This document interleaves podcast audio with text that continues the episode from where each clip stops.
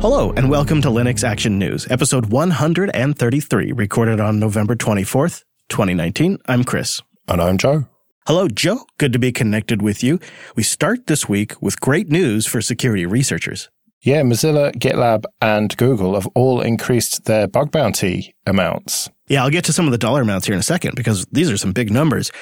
But I thought it was noteworthy that Mozilla is expanding their program not only to include Firefox bugs, but also they're adding their core sites to their program like Firefox Monitor, uh, the Firefox private network, the you know a lot of their tools that they've been releasing as part of the overall Firefox brand are now getting included in part of their bug bounty program.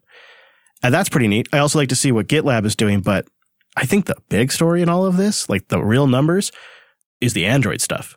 These are like change your life kind of numbers. Yeah, the top amount, if you find a security flaw in the Titan M secure element on the Pixel devices in a developer preview, is $1.5 million. I mean, that is life changing. Yeah, it, it really is incredible. And there's other numbers for other bugs, obviously. They're still pretty mind boggling. There's a $500,000 reward, depending on the particular exploit category. There's a range here. But what I think it really is saying is that Google is getting more and more confident in the Pixel, Titan, Android stack overall. Yeah, it is saying that, but it's also saying that they'd much rather have these vulnerabilities disclosed on their terms. Yeah, I can understand why. It's a it's a much more manageable situation there, and there's a lot of end users, not to mention their reputation on the line. A couple of highlights from 2019 so far. Their total payments, Google's, in the last 12 months have been $1.5 million. Over 100 participating researchers have received an average reward amount of over $3,800 per finding. That, worth noting, is a 46% increase from last year. And you've got to assume with them up in the dollar amounts, along with Mozilla and GitLab, that more people are going to go after this stuff. And we know there are already a lot of very shady companies finding these exploits and selling them. But obviously, it's better for everyone apart from those shady companies if it's done properly like this. And it gives these researchers an opportunity to put their name out there in a really legitimate way that looks good on a resume. And uh, a little cash infusion never hurt anybody. But it also is an implicit acknowledgement by Google that they really are trusting the Titan M platform, because that's where a lot of this focuses on, but also Android itself, um, on the Pixel devices at least. And I think that matters when you're looking at the security optics of both iOS and Android. I think Google taking this position is a bigger picture issue that uh, matters more than it might look on the surface.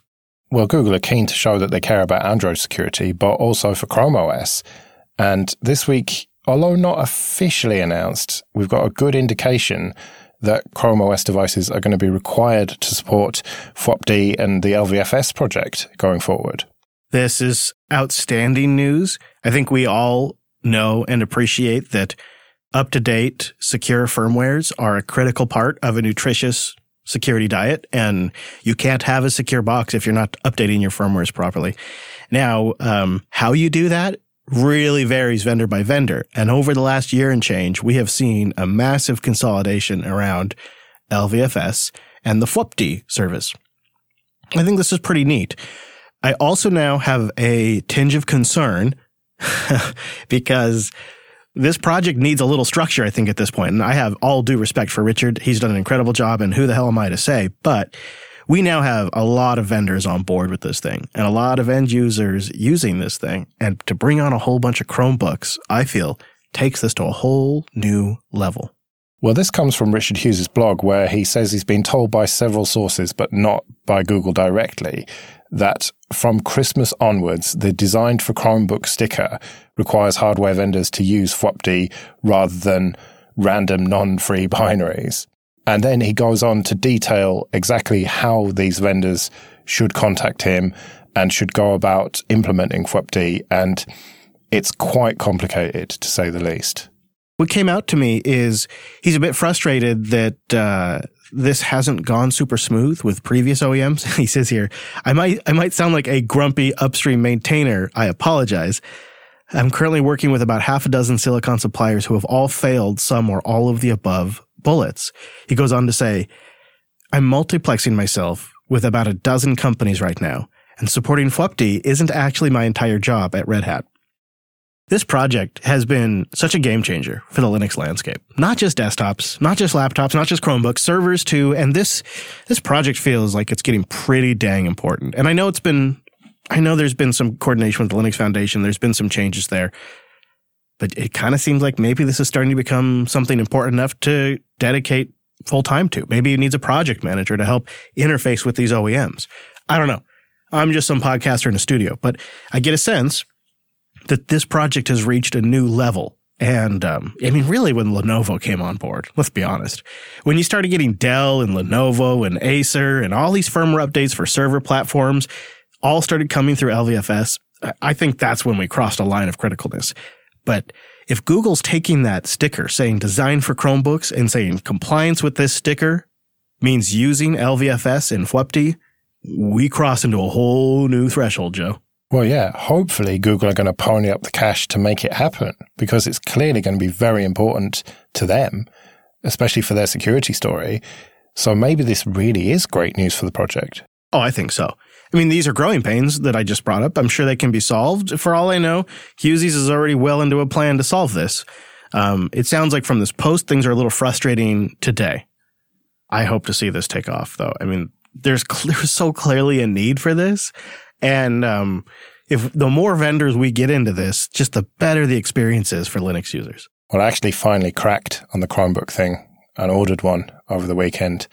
Hopefully it'll be here within a day or two. It is an old one. It's used. It's an Acer Chromebook R11. It's got a touchscreen. It's one of those convertible things.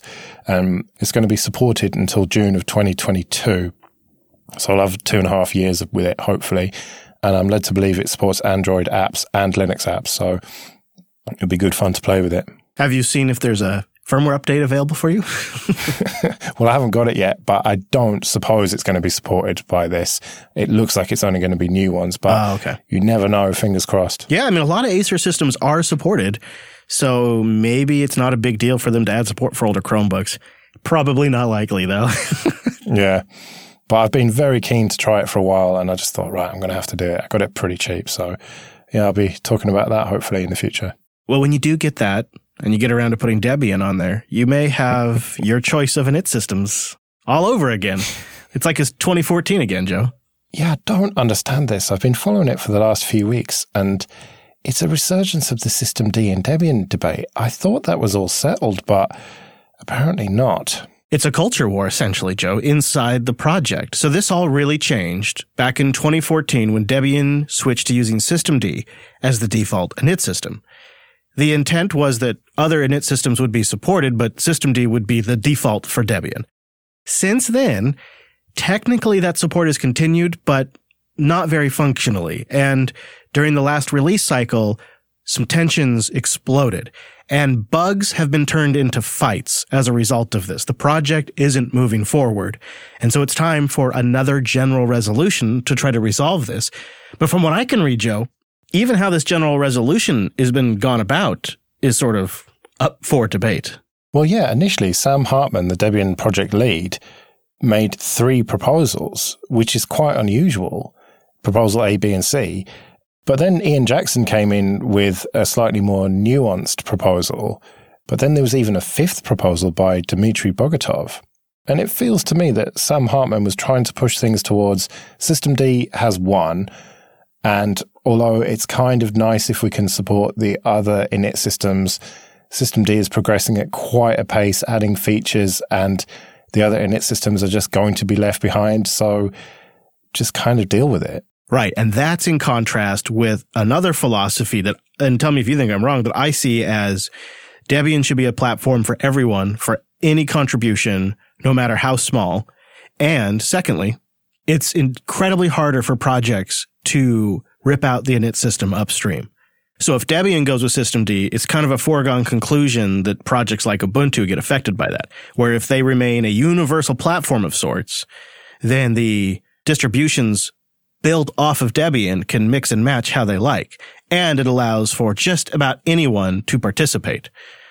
But there's no structure and process in place to determine what to do when something is blocking a release or when somebody isn't maintaining something. Like all of this has to be politically formalized, more than just what the bug trackers uh, process is, but it has to be something that's politically formalized.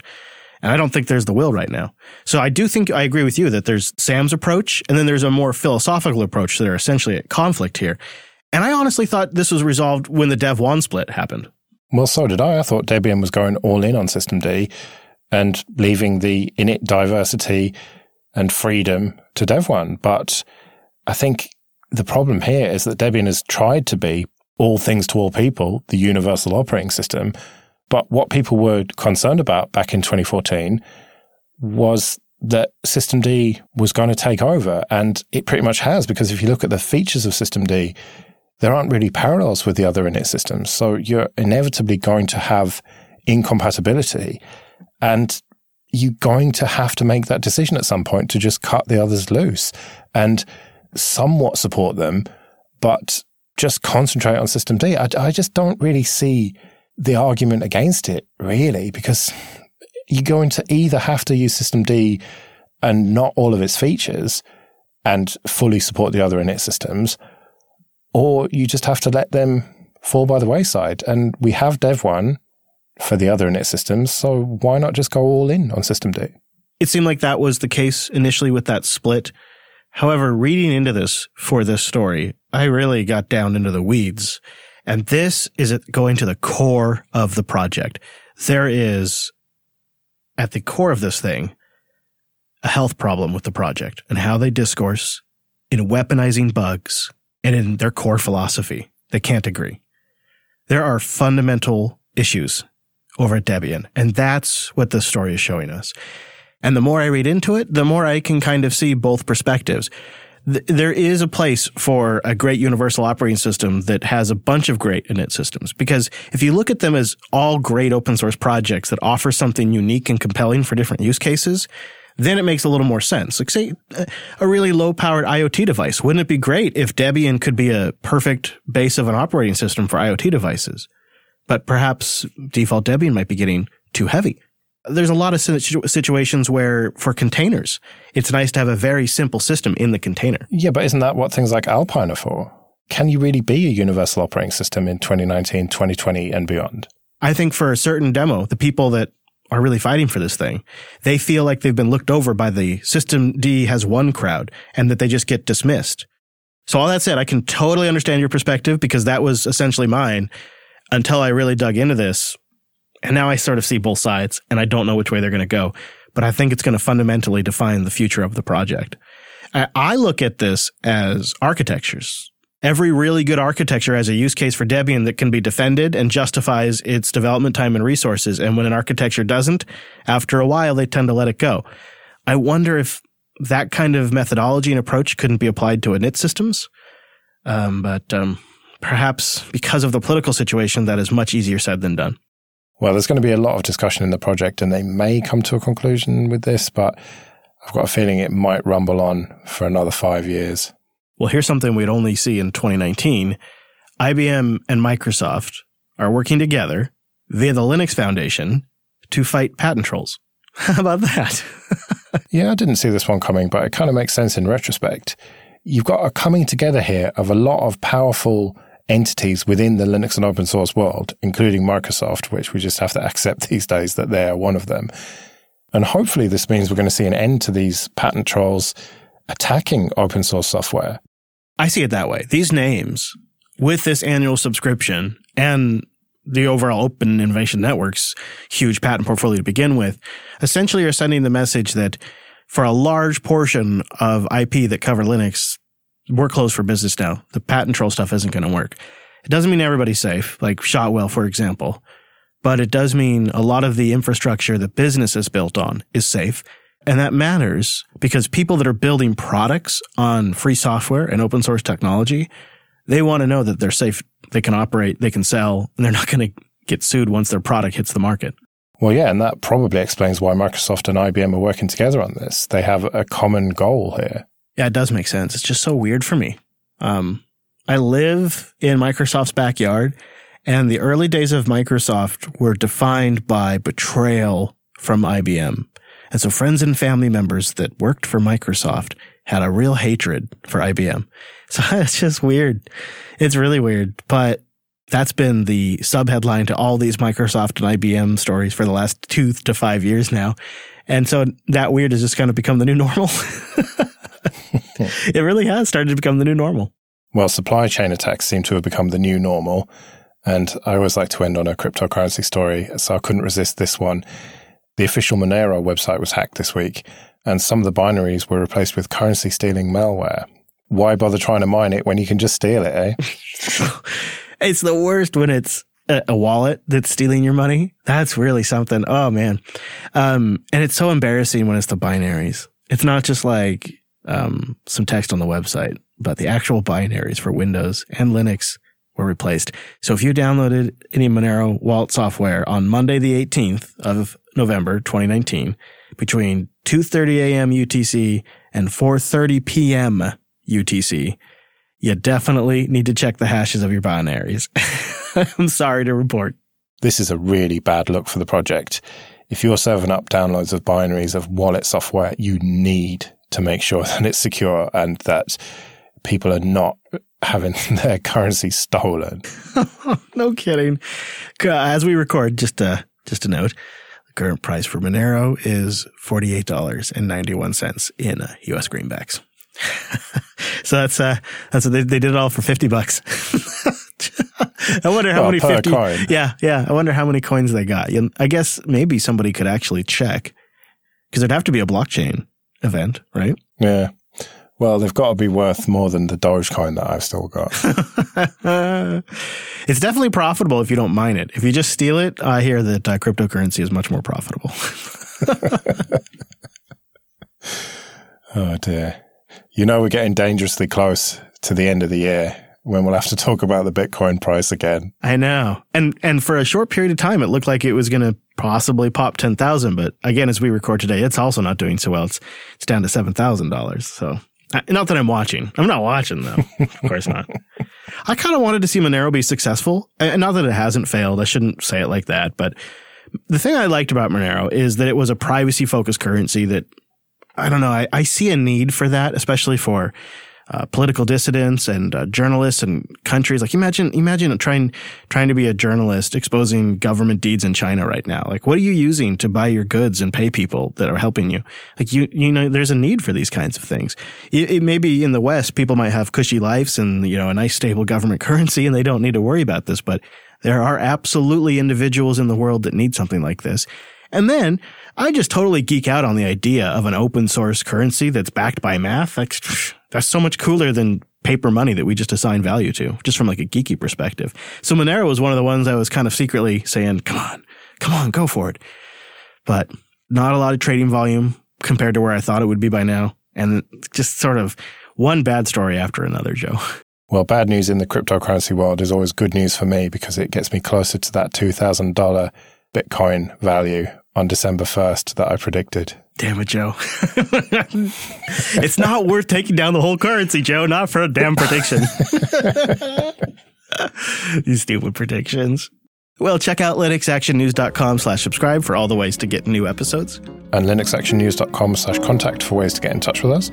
We'll be back next Monday with our weekly take on the latest Linux and open source news. I'm at Chris LAS. I'm at Joe Ressington.